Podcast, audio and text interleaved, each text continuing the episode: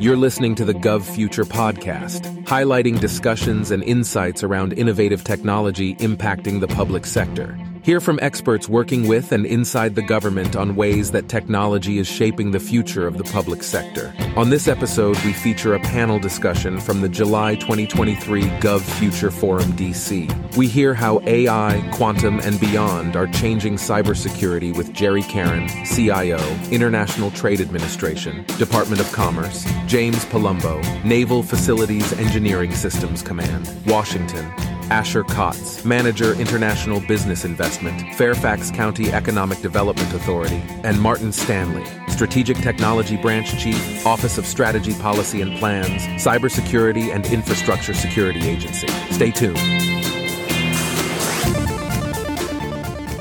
Hi, everybody. I'm Kathleen Walch. I'm an executive director here at GovFuture, and I'm so excited to be moderating this panel today.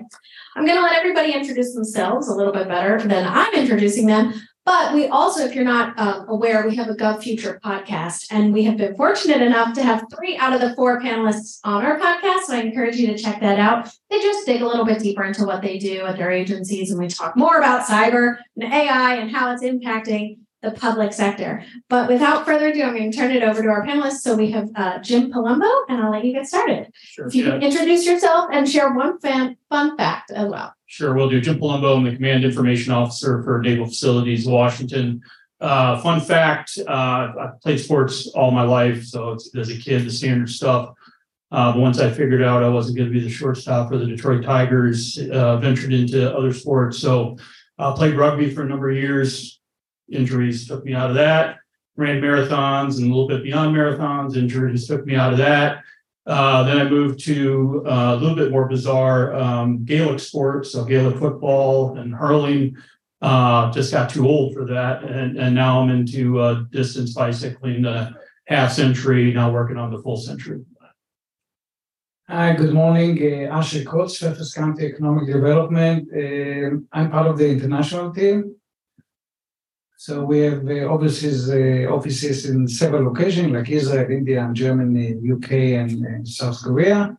Also covering the cybersecurity, which we see it as a big economic driver to the region or to Fairfax County. A fun factor: I used to be a farmer in uh, in a kibbutz in Israel, and now I follow uh, all the AI and the emerging technology and drones that happening in agriculture. So that's that's my interest. Good morning. My name is Gerald Caron. I am the Chief Information Officer for the International Trade Administration at the Department of Commerce. I've only been there since February, so I am fairly new there. Um, prior to that, I was a couple of years at Department of Health and Human Services, obviously Inspector General as their CIO, and 20 years at the Department of State. Um, fun fact, I am no fun. Uh, no, um, I have a great love of Jeeps and I'm actually going up to Pennsylvania Saturday, uh, for the Old Breeds Jeep Show up in Carlisle. Um, I try to go every year. Um, COVID, I missed a few years, of course, I didn't have it, but looking forward to that. And, uh, there's some very unique, different things that people do with Jeeps. If you're a Jeep person, you would understand. Thanks, Jerry. Hi, uh, Martin Stanley. I am the Strategic Technology Branch Chief at CISA. I'm currently on assignment, though, to the Trustworthy AI program at NIST, working on the AI risk management framework and operationalizing that.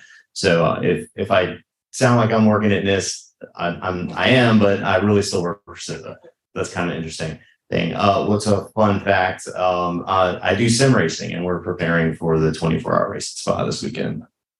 That's 24 hours. that's Lots of fun facts. And actually, first question's for you. So we'll keep the mic with you. So, how do emerging technologies like quantum computing and artificial intelligence, we keep talking about all this, but how does it impact the landscape of cybersecurity? And maybe what challenges do those emerging technologies pose for the government as a whole? Sure. So, you know, in in my real you know job at CISA, um, we look at these emerging technologies from three perspectives. One, how can it help us you know execute our mission? And in many ways, there's a lot of opportunities there. We also look at from a second perspective of how um, those technologies are going to be adopted by our stakeholders, and how we have to advise them and assist them in you know securely and safely and and all those other you know you know concerns that folks have in adopting those technologies. And then the third area is how does that change the threat scape.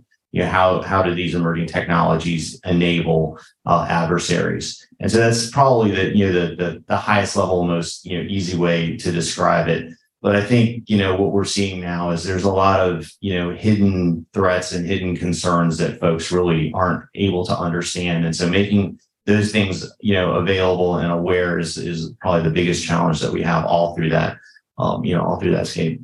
Yeah, great. Jerry, the next question is for you. So I mean, you know, cybersecurity, I think, is something that everybody needs to deal with now, especially maybe the past, I don't know, 10, 15 years. I feel like it's really been brought to the forefront. So, what specific measures is the government taking to stay ahead of cyber threats in this era of rapidly advancing technologies and also more sophisticated cyber threats now? Yeah, I, I think um, you saw uh, a while back the executive order on the strengthen the nation's cybersecurity. Uh, there's been the zero trust strategy, OMB 22-09, that came out. So, that, and then there's been some other EOs that have recently come out as well around this. So there's definitely a push from the highest level. And it's not just going down to the I, IT people, it's making it an agency priority um, which is which is very different. Usually, it would be something that comes to, from OMB and go to the IT guys, and the IT guys would thrash around with it and what to do. Um, but now it's like making it a priority for the agency heads. Um, and and it's not just an IT thing. It's not just a technology issue. There's a culture change that has to come around um, changing the way we do business. Um, but you know, I like to be inclusive and understand how my people, how folks that I support want to work, so I can include those um, in our journey uh, as we go through things like zero trust and, and any other cybersecurity efforts. But as far as the technology, you mentioned quantum scares the heck out of me in a way. Um, but um, because the adversaries, as you said, will be using it. Um, so you know, we we have to get in a point where I think you know it's it's a strategy. It's not just a checking the box. I've complied with this kind of thing. It's we really need to be strategic, be more proactive. Um, and you know, the discussion about leveraging AI and machine learning, I think it's really going to be a game changer as we apply it in our monitoring. Rather than having the guy in the SOC, and they're still going to be very important, you know, your SOC, but waiting for the red blinky light to flash and then figuring out what it is. Um, and then conferring with his buddy. Whereas AI and ML, as it learns over time of what these habits are and these threats are, and it can be a non-malicious person just making a mistake. Don't get me wrong, but leveraging that kind of technology to make decisions and automate those types of things that need to happen from a policy perspective, if the threshold is breached, I think is going to be a big game changer as we mature. Yeah, it's interesting because you talk about people too, right? And you need these cultural changes, but I th- that sometimes can be the hardest part, right? It's like the technology is one thing, but to get people to change is quite another thing. So, how are you maybe educating the workforce to accept this technology and maybe get used to it and understand the real threats? Yeah, so I include them early. Um, at my last job, I wasn't doing anything, and I probably wouldn't have been doing anything for a few months, but educate them. Hey, I'm doing this thing, zero trust. What does that mean to you? Um, you know, kind of explain it. I use a movie theater analogy to kind of get an understanding of it and everything. Use a lot of analogies, usually about food, so everybody's hungry after. Um, but the thing is, is I want to make them part of the team because yes, I asked them, how do you want to work? What's working, what doesn't work? And then including those within the requirements as I change the way that they're going to work and the way that they want to work, it makes it much easier to adopt. So there's no questions um, why are we doing this? Because you know what happens is if you do lockdowns and everything, and then users, enough population of your users or your management doesn't like it, guess where your program it gets set back, um, and then you're you're um, having an uphill battle. So being inclusive very early, I think, has been a very big benefit, um, and has helped uh, increase the increase the um, on ramp pretty good person.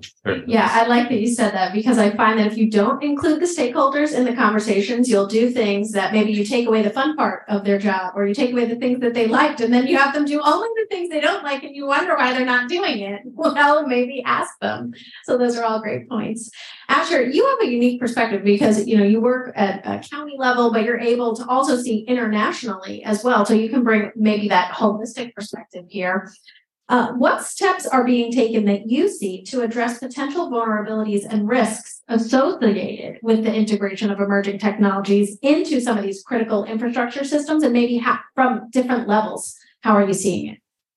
Yes, thank you for the question. So we work very close with the Fairfax County CISO team, which uh, Mike Dent, you probably know him, is one of the leading uh, uh, thinker and practical of uh, on the county level, but also on the region level on protecting and securing our way of life. So I think our, our number one challenge is that we have a very distributed uh, environment. Uh, 400 site of Fairfax County, for example. If you add the schools, it's more. We have a huge, uh, we have about 1.1 uh, million people in the county, 180 or maybe even more than 200,000 students. So what the county has been doing every year or maybe every two years, they do a strategic planning, what to do, especially when things are changed. For example, the pandemic. Remember 2020, there was a big challenge to move to a mass education uh, platform, Blackboard, didn't work so well. So the, the issue was A, how to enable B, B, how to secure access, you protect the uh, student uh, data, you protect the school data, talking about school because this is one of the most important uh, topic we see. When we do international collaboration, we do uh, we focus on specific areas uh, in order to from economic development to attract new companies, new investment in technology. We did an event in March in the Tysons, is uh, together with Israeli and American organization that focus on uh, infrastructure, focus on securing the workforce. Uh, we brought a delegation, and we see interesting technology that I want to say slowly, but actually entering the U.S. market to, to benefit from other uh, uh, countries' experience. And I think, in overall, we see a great collaboration of international knowledge, investment, and technology in Northern Virginia I came from Silicon Valley, by the way, so over there it's happening a lot. Uh, two weeks ago, I was in Israel in a conference called Cyber Week, which was like 13,000 people in University of Tel Aviv. I think there was a delegation from 80 countries, including a big delegation from the US Chamber. So we see a lot of mind share, a lot of technology sharing and policies that helping us to integrate uh, international uh, technology and policies. Jim, the next question is for you uh, you know, DoD, Navy in particular, I think cyber security matters all over, but especially when we are, you know, uh, in the DoD. So, with the increasing complexity of cyber threats, how is the federal government and maybe the Navy in particular leveraging AI and machine learning to enhance its ability to detect, prevent, and respond to cyber threats? Sure, yeah, I appreciate it. Um, I got to take you on a little bit of a journey though to get to the to the actually answer the question. So, uh, before government civilian, I was uh, 24 years Air Force cyber officer, um, and I'm a Venn diagram person. So the first circle is IT. So 20 plus years ago, when I was running the network out at Edwards Air Force Base, it was um, checklist, compliance focused. Um, we used to call it five nines. Everything needed to be up 99.99 percent of the time. That was what went on your performance report, and um, so you were kind of fo- focused on that and had your blinders that way. Um, the second circle is mission. And, and one of the things about these panels, when you're the last one to talk, it's kind of common themes that ends up by the time you speak. But the uh, second circle is mission. And, and again, out there at Edwards with the test mission, um, we had stuff on the unfunded list we were doing from the com squad, communication squadron, never getting approved, way down on the priority list. And we started looking at it and going, well, what's this support? Well, that supports the test mission over there. Throw it to the test wing, get them to advocate for it. Boom, got funded. So that mission circle overlapped a little bit with the IT circle, but it was a small circle at that point. Um, you're talking about locking down. So I'm now the IA guy in Iraq, 0405. This is uh, right about the time we're, we're understanding we're going to be there a while. Um, so now we've got to get kind of formal when it comes to securing the network and everything. I'm there less than 48 hours. I don't know what time it is. Um, uh, and I'm a major 04. I get summoned to the Army 06 uh, colonel on the on the ops floor, just chewing me out. You've shut down operations on the ops floor, and it's like, okay. Come to find out, my IA team had a patch, forced reboot on the ops floor. And, he's like, this has happened over and over again. I'm like, well, this will never happen again. So go and talk to my guys and go, hey, you know, what are you doing? Well, we got to get the patch done. Yeah, you can coordinate when you get it done. Go over there, talk to the ops floor, understand what they're doing. It's never fully occupied. There's a portion of computers up there, force reboot there, time it. Never got called the ops floor and got chewed out again. So now I've got that mission, that mission circle. I've got a better understanding of that and what it means from an IT perspective. And the final piece, and this is where I really think the AI and ML um, comes in, is um, uh, I was down at CENTCOM uh, 2014, so the kickoff ISIS, they're all over the internet and stuff. How do we counter that in some way, shape, or form? Not all the details I can go into, but um, uh, I, I described the Intel piece that we are dealing with in as a, a water spigot. So you're thirsty and you're just getting a drop, drop. So I mean, you're not dying, you're thirsty. You can really use it, but you're not getting enough. You get a sense, you get a hint of it. Then all of a sudden that spigot turns on, it's full bore, you can't get a drink from it because it's coming out so fast. And then it's all over the place. You're able to get a little bit. That's the way I described Intel back then. It was I'm not getting what I need. I'm not getting enough of it. I'm getting too much of it. I can't handle it. So that's where I, I, think, and- and that circle is getting bigger and bigger as we go along. Open source, classified, doesn't matter. That Intel piece is just going to keep getting bigger. So using military terminology, especially Air Force guy, OODA loop, observe, orient, decide, act, plan, do, check, act. You can call a lot of different things. But that observe and orient piece is where I really see AI and ML coming in is understanding what we're doing, what we need to do from an IT piece, what the mission priorities are. Okay, what take that volume of intel that's out there and make it relevant to what we're trying to do from a mission piece and what we need to do from an IT piece in order to support the mission. And then um, predominantly the human side of that will be the decide and act. But as you learn, you can turn more of that, like you talked about, that automating that decide and act, turn it over, if you're comfortable with it, turn it over to the AI ML piece. And those critical strategic aspects of it are still there, having that human key decision maker involved in it. So that, that's where I see it playing out. Great. One thing that we talk about a lot when it comes to AI is this idea of trustworthy AI, responsible AI. Um, and it's important. And I feel like these conversations are continuing to happen. So, Martin, it's great. This question is really, uh, I think, something that maybe you can answer first. Uh, we don't always talk about that with cyber. But if we're bringing in these different technologies, we need to make sure that some of these conversations are coming into play. So, how is the federal government ensuring the responsible and ethical use of AI and maybe some of these other emerging technologies in the context of cybersecurity, especially with you know issues around data, privacy, algorithmic bias? Okay, so this is a great topic. It's actually the focus of my work right now. Um, so there's actually been a lot of work, uh, and it goes back a number of years, starting with the EO on trustworthy AI in, in government. Um, and that's where we've got the AI risk management framework and uh, all the associated documents that you can find um, on, on the NIST, uh, NIST site. It's fantastic, uh, the stuff that's there. I think one of the big challenges now is connecting all of that sort of like AI payload um, focused risk management back into the enterprise um, overall risk management piece, which I know, Jerry, you're in the middle of and trying to figure out how, how to do that. You've got all these underlying cybersecurity controls. You've got all the stuff that you're doing to protect your data. And what does all that, you know, what does all that mean? And I think one of the really interesting areas um, to explore at this point is the zero trust methodology is you know something that we, we're promoting. Um, I think that there's actually some requirements to adopt it, and, and we've got some guidance out from CISA on um, a maturity model.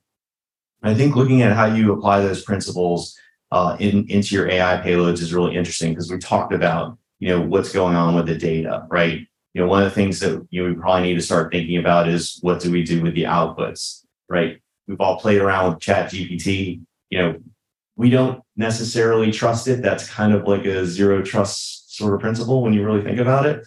Um, so, you know, those are the kinds of things I think we're, we're going to have to mature around. Um, you know, I think there's a lot of, you know, concerns around specifically the generative AI. Um, there's certainly a lot of reasons to be, you know, um, concerned about the risks and to, and to know what those risks are. But I don't think telling people they can't use it is like a realistic approach either. So we, you know, we've got to figure that out. And there's, you know, that's kind of um, going going back and forth. So all that to say to kind of bring it all home, I think the real interesting piece, and we didn't hear any of the earlier um, you know uh, speakers talk about this, but um, you know, it's it's interesting to me what the position of the folks that understand the mission, you know, to your point, is in in all of uh, in all these deployments talk about you know automating to improve you know the lives of the the, the workers and and hopefully the output um, that they're able to perform. But maybe their jobs need to change to be more of like a supervisor of what's happening um, within within the the automation and how they go about doing that. They're the ones that are going to know qualitatively whether or not the mission is getting met. They're going to know whether or not qualitatively maybe not quantitatively because it's very hard to apply measures you know, to some of the the um, some of the processing, I, for lack of a better word, that goes on.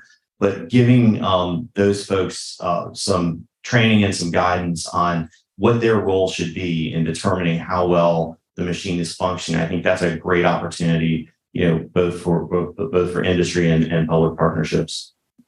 Perfect. Does anybody else have comments on that question? Asher? It was perfect.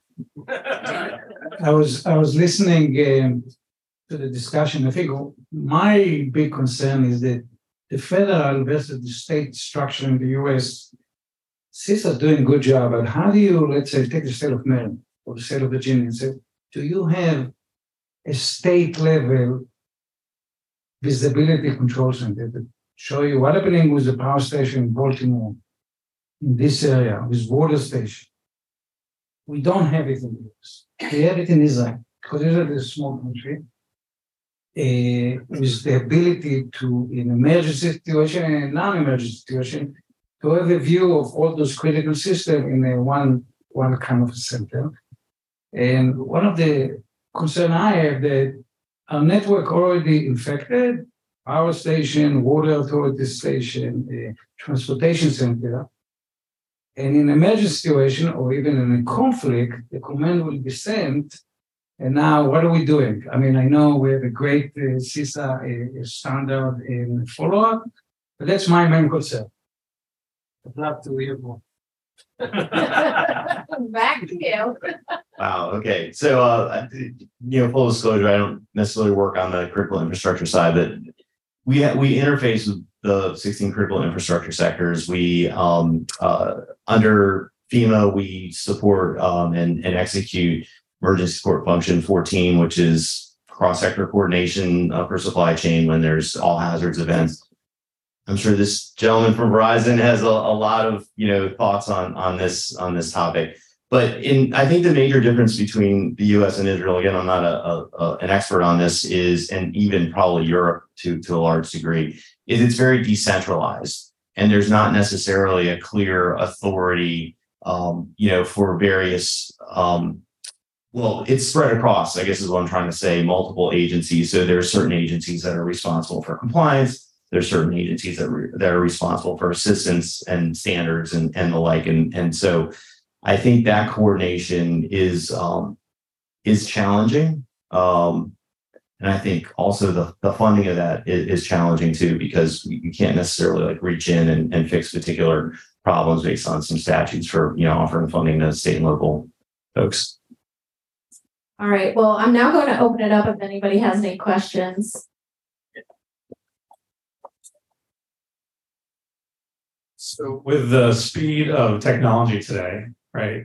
Um, you guys must be getting inundated with different tools and technologies to solve problems. How do you manage that at your organizations? Do you have innovation labs? Like how how do you get through all that right? To understand exactly, yeah, these are the value added products that we can actually focus on. So I can, I can see being overwhelming. Ostrich. You want to talk about the AI fairy dust? The, Fairy dust. Yeah, I've heard that before. Fairy dust. He said it's sprinkling on.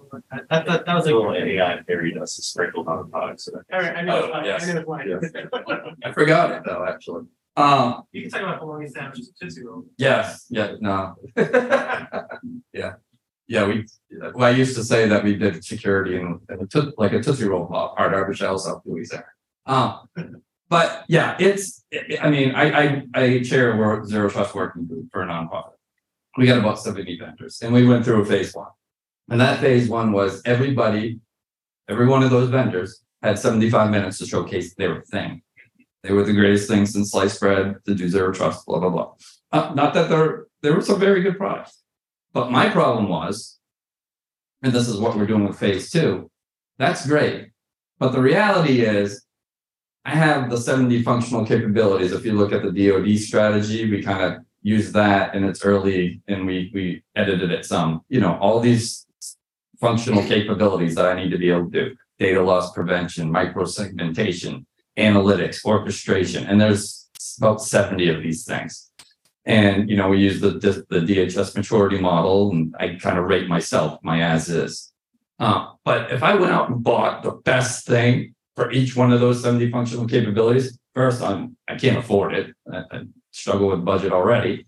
Uh, but I can't sustain it. I can't manage it. And the thing is, I have to be able to integrate. I can't have standalone uh, centers of excellence. And I need to understand what, as a CIO, I need to have visibility. What is my operational risk policy posture at any given time?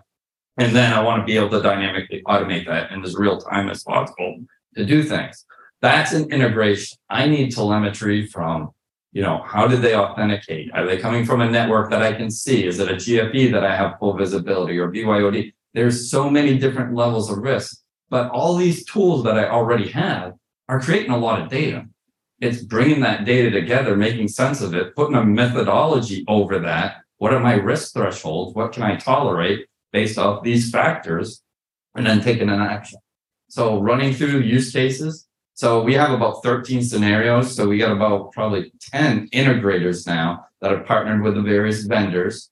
And we are asking them to run through these 13 scenarios in real time, not give us a video, not give us a slide presentation. We want to see it. And and there are 13 scenarios that are applicable to all the federal government agencies and would allow us by being able to show those the art of the possible. They may not be at the, the maturity level five, or so to speak, but as long as they can display at some maturity level and I can see the growth and the scalability of what they're demoing and show that in that how it's integrated and works as a complete architecture, that's what we're asking for. And so, like when a vendor calls me, you have a homework assignment. What functional capabilities do you cover before I'll talk to you? And then, you know, I'll know because I'm doing my as is now. I'm at a new agency. So I'm having them go and do their self assessment. If I did not spend another penny, where are my gaps? What can I do? What am I doing? Where do I need to tweak things? Um, so, but, um, so the, the working group has been great. Um, I do interact with a lot of vendors because something will catch my eye. Like some of the things that you were talking about with what you were doing caught my eye. I'm interested. Now, honestly, I may never buy anything, right? But you know what? I gotta keep up. I gotta understand where is things going? Where are the trends going? So I can understand what I need to be looking at next. So uh, I do a lot of interaction. Um, doing the working groups has been great. Um, that, that that helps a great deal.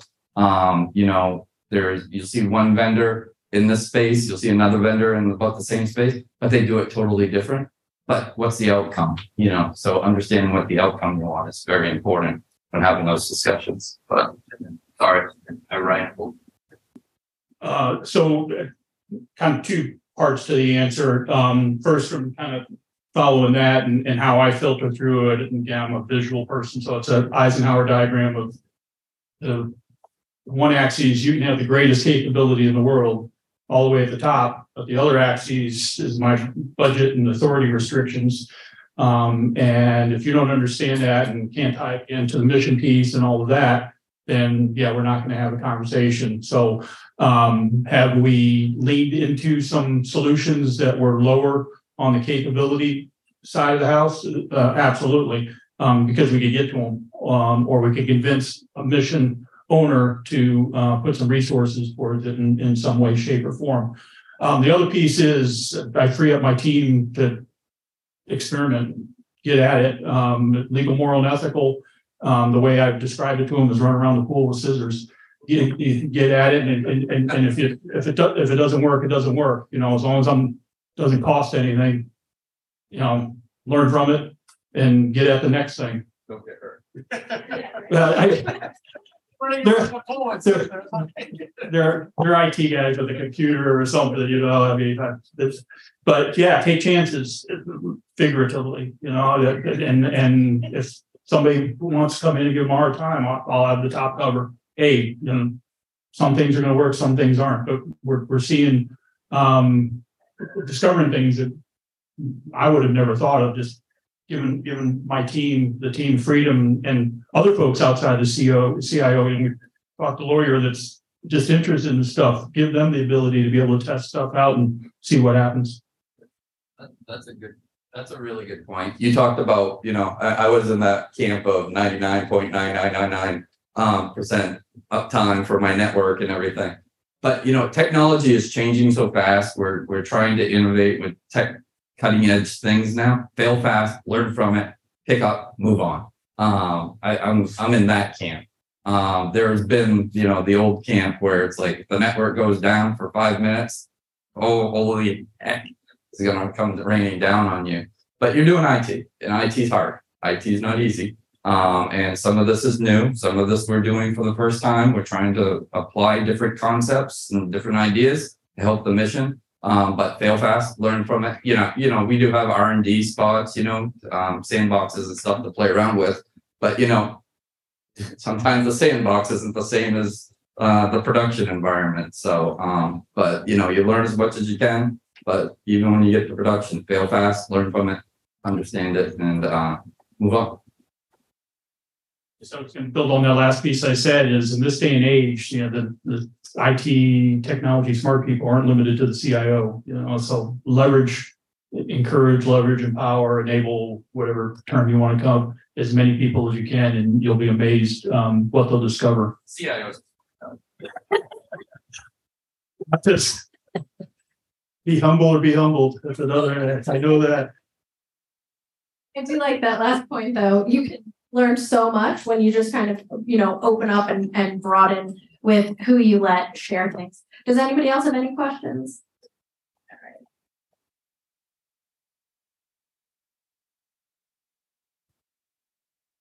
Uh, so we had some, um, presentations this morning. Sounds funny. me. Uh, some presentations this morning where, um, I see one of the barriers to adoption in federal government is the significant, um, apparatus overhead around implementations, implementations of RMF. So my question is, do we think that with zero trust, we might be able to simultaneously increase the security of our systems while also reducing the infrastructure that goes around implementation of RMF. So just to be clear, which RMF are we talking about? The AI RMF? Are we talking about the cybersecurity RMF or which is like? So uh, risk management has implementations and it's just a framework. Right. Ye- Right, and so I, I think generally, because I touched on this uh, in my, you know, previous comment, that you've got an enterprise risk management, which I think brings in all these other stakeholders that are not just, you know, the CIO shop, but a lot of times the CIO is coordinating that, you know, amongst all the various stakeholders. Um, I think that's the biggest challenge is really identifying who all those other stakeholders are. Um, that's part of actually the AI risk management framework is going through and understanding who all the various um, you know, potential, they're called AI actors in, in the framework, but you know, how they could potentially be impacted. And they're not always just people within your organization. They're your, you know, your, your mission stakeholders, you know, for example. And I think, um, that's some new material for today, you know, because I was coming out there, I figured working on some new stuff. So uh, I used to work at the Food and Drug Administration for four years, ran the cybersecurity program there. And it's interesting because we're looking at technology now and everyone's like, man, I don't know, what do we do? And it's like, well, and I'm certainly not a regulator and I'm certainly not speaking for the FDA or for, you know, the government in that, in that matter, but we do actually know how to deal with the safety and, you know, efficacy concerns, because we actually have done that for almost, what, 70, 80 years at the FDA, right? We just don't do it with IT. There was just uh, an announcement, I think, two days ago about the OT like labeling standard, right? FDA has a whole they've got each of their you know each of their centers has you know organizations devoted to labeling of of the regulated products. So we're starting to see that kind of thing. If somebody's hurt using one of the products that are regulated, right, and not just FDA, but you know, or transportation, others, you have to file an adverse event report, right? So there's a lot of things I think that we can do that we already know how to do um, to help to you know assuage some of the concerns that that you know folks are starting to see. So we'll you know as as the regulatory apparatus evolves, we'll see how much of that uh, occurs. But I think again, it's back to people. Like how how do you involve the right folks in the decisions about uh, accepting risk? Because there's no way to completely avoid risk except if if you, if you don't use these technologies, and that's just not going to happen. In, in my mind, if you say we're not going to we're going to ban a particular technology, which I know some people are talking about, um, then folks are going to use it anyways. So you're still you're just ignoring the risk at that point. You're not you're not like mitigating it in any way, shape, or form. Hopefully that answered your question. All right, anybody else have comments for that? All right, we have one more question. This should be quick as well. Uh, hello, everyone. Pratya from Hitachi. Um, thank you for sharing your insights and experiences. Um, my question is uh, the title says quantum AI and beyond. So, for each of you, what is beyond? Retirement. Let's be honest. Anywhere you see things gonna come, start. Yeah. Maybe I can start on the Northern Virginia economic development. We, uh, you know, there's a race now to position different region on quantum computing. Boston area, New York, we in Northern Virginia and the DC area actually. Last year was the first quantum world congress. I think that was the right name. We connected to universities. We put together an event uh, in an effort to attract investment, mindshare, student and universities to uh, to land or to expand in Northern Virginia and the whole region. We're going to do another event September 27, 28 about that because we see it as um, beyond what we have now.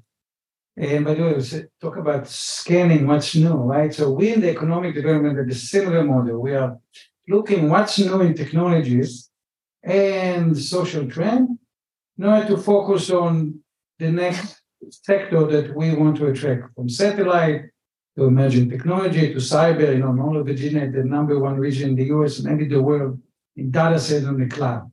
So we also scan all the time as opportunities, not as a risk for economic development to focus on new sectors that emerging such as quantum computing. But that was economic development perspective.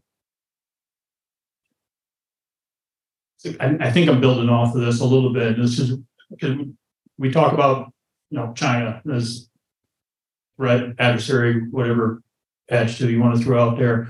Um, I'm optimistic based off of when they have get-togethers like this, it's because they're told to get together. And um, there's probably some personal risk averseness going on there. And I'm not leaning out. You know, we get together now, government, DoD, academia, uh, industry, and and so that's where I think you know exactly what the beyond is. Don't know, but I'm confident we're going to get to the beyond.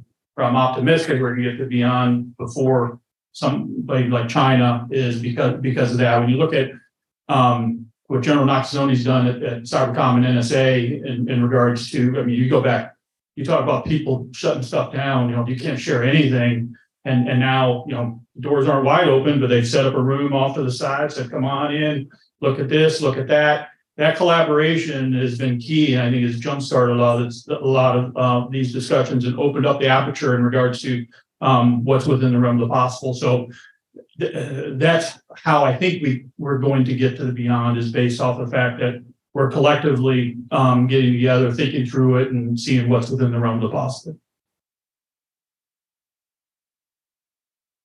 All right, Do you guys want to comment or no? Okay. The only, the only thing I'll add on the beyond is that, um, I think coming up in our August event on the panel, uh, there was a recent act passed, uh, by Congress, the CHIPS Act. And it actually has an acronym, but apparently it doesn't, it's not that meaningful. It's just, it's just the CHIPS Act, which is actually an effort to bring back, uh, manufacturing of chips. Although they make a distinguishing be- between chips and semiconductors, I'm not sure why they differentiate, but whatever, it's manufacturing here in the US. And as much as that may seem like kind of old tech, there's a lot of new tech because, or new stuff that has to happen. We've lost a lot of our manufacturing capability for that. So I would actually interestingly say that there's an interesting opportunity for folks who are, who are looking at semiconductor manufacturing to reinvest in the US is a significantly reinvesting in that space, mainly to reduce our dependence on semiconductor manufacturing from overseas. I don't know if any was to talk to that, but I know that that'll be coming up in uh, August. And we have a podcast about that as well. Okay, sure. Yeah. All right. Well, I want to thank the panel. They have been wonderful and we will have, yes. So we'll start with Martin and we'll work our way down. Any final words? Oh, well, well, thanks. I, well, I mean, I guess, you know, to answer the question about what's next, um, I think, you know, what, what is the place of people, you know, in all, in, in all this technology, because now we're really trying to understand, understand that. And certainly with virtual reality, augmented reality, you know, metaverse, all that kind of thing. Um, I think there's a lot of questions for folks to, you know, understand. Certainly I talked about like my sim racing thing, which I really love and it's great. It's international race teams. Dude from Turkey that I'm talking to, like while we're while it's fantastic. Like, so what does that mean, right, for for society, for for people, and how do they interact, um, you know, going forward um, with these technologies, and how is that integrated into people's lives, and you know, with respect to all the risks and the concerns that we have. I mean, I think that's next, right?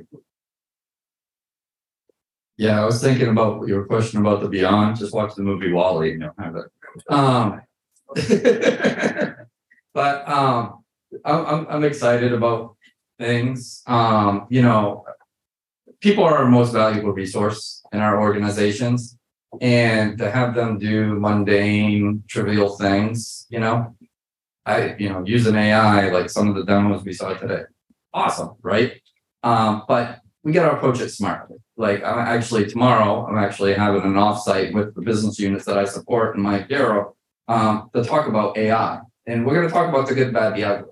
Yes, it's great, and you know they may use ChatGPT and you know the wonderful things that they do with it, but you know it's a grain of salt. It's still the internet. You don't trust everything on the internet. I hope so. Um, you know, take it with a grain of salt. But you know, infrastructure costs you know, there's storage. If I want AI to get smarter, I gotta make sure I have to have storage. Security. There's certain things I may have in draft. I don't want AI to be able to reach and produce that. You know, so there's things that we have to think about that everybody sees the front end, but there's there's a lot of the the Wizard of Oz stuff that has to happen too. I think to make some of this thing a reality that we have to pay attention to. Um, so you know that's kind of the discussion. But I'm bringing my customers so to speak, the people that I support, the mission, to have that discussion. It's like, what is what is the realm of the possible, the art of the possible? What's a low hanging fruit? Maybe you know, get some wins and show some scalability. But let's approach this in a logical way at the same time.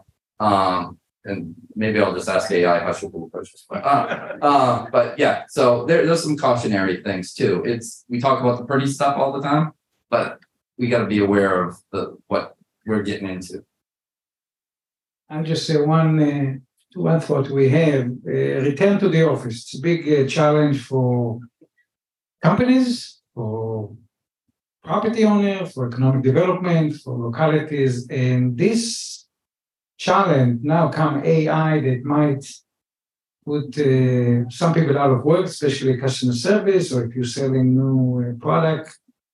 That's a concern for us uh, how we're going to bring back the people to the office you know, and the small businesses around them, in order to uh, convince more people to join companies and come to the office. AI might be a problem. That's one thinking that we're thinking. uh, get out and talk to the, the stakeholders and spend a lot of time, be a part of their working groups, non-IT, work to be, be seen as a value add, and then um, take it back from an IT, cybersecurity, innovation perspective, and then run around the pool with scissors. All right, well, thank you, everybody. Big round of applause for an incredible panel. We've got great resources if you're looking to get more insights and details on a range of technology that we discussed in this podcast and other topics as well. Check out our resources, books, courses, checklists, explainer videos, webinars, and more at govfuture.com slash resources, tailored for our GovFuture listeners. Again, that's govfuture.com slash resources, and we'll make sure to link to that in the show notes as well.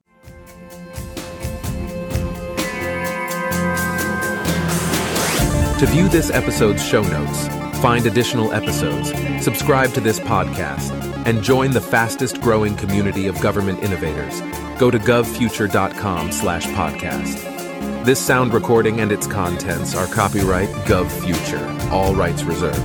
Music by Kevin MacLeod. Thanks for listening to the GovFuture podcast and catch you at the next episode.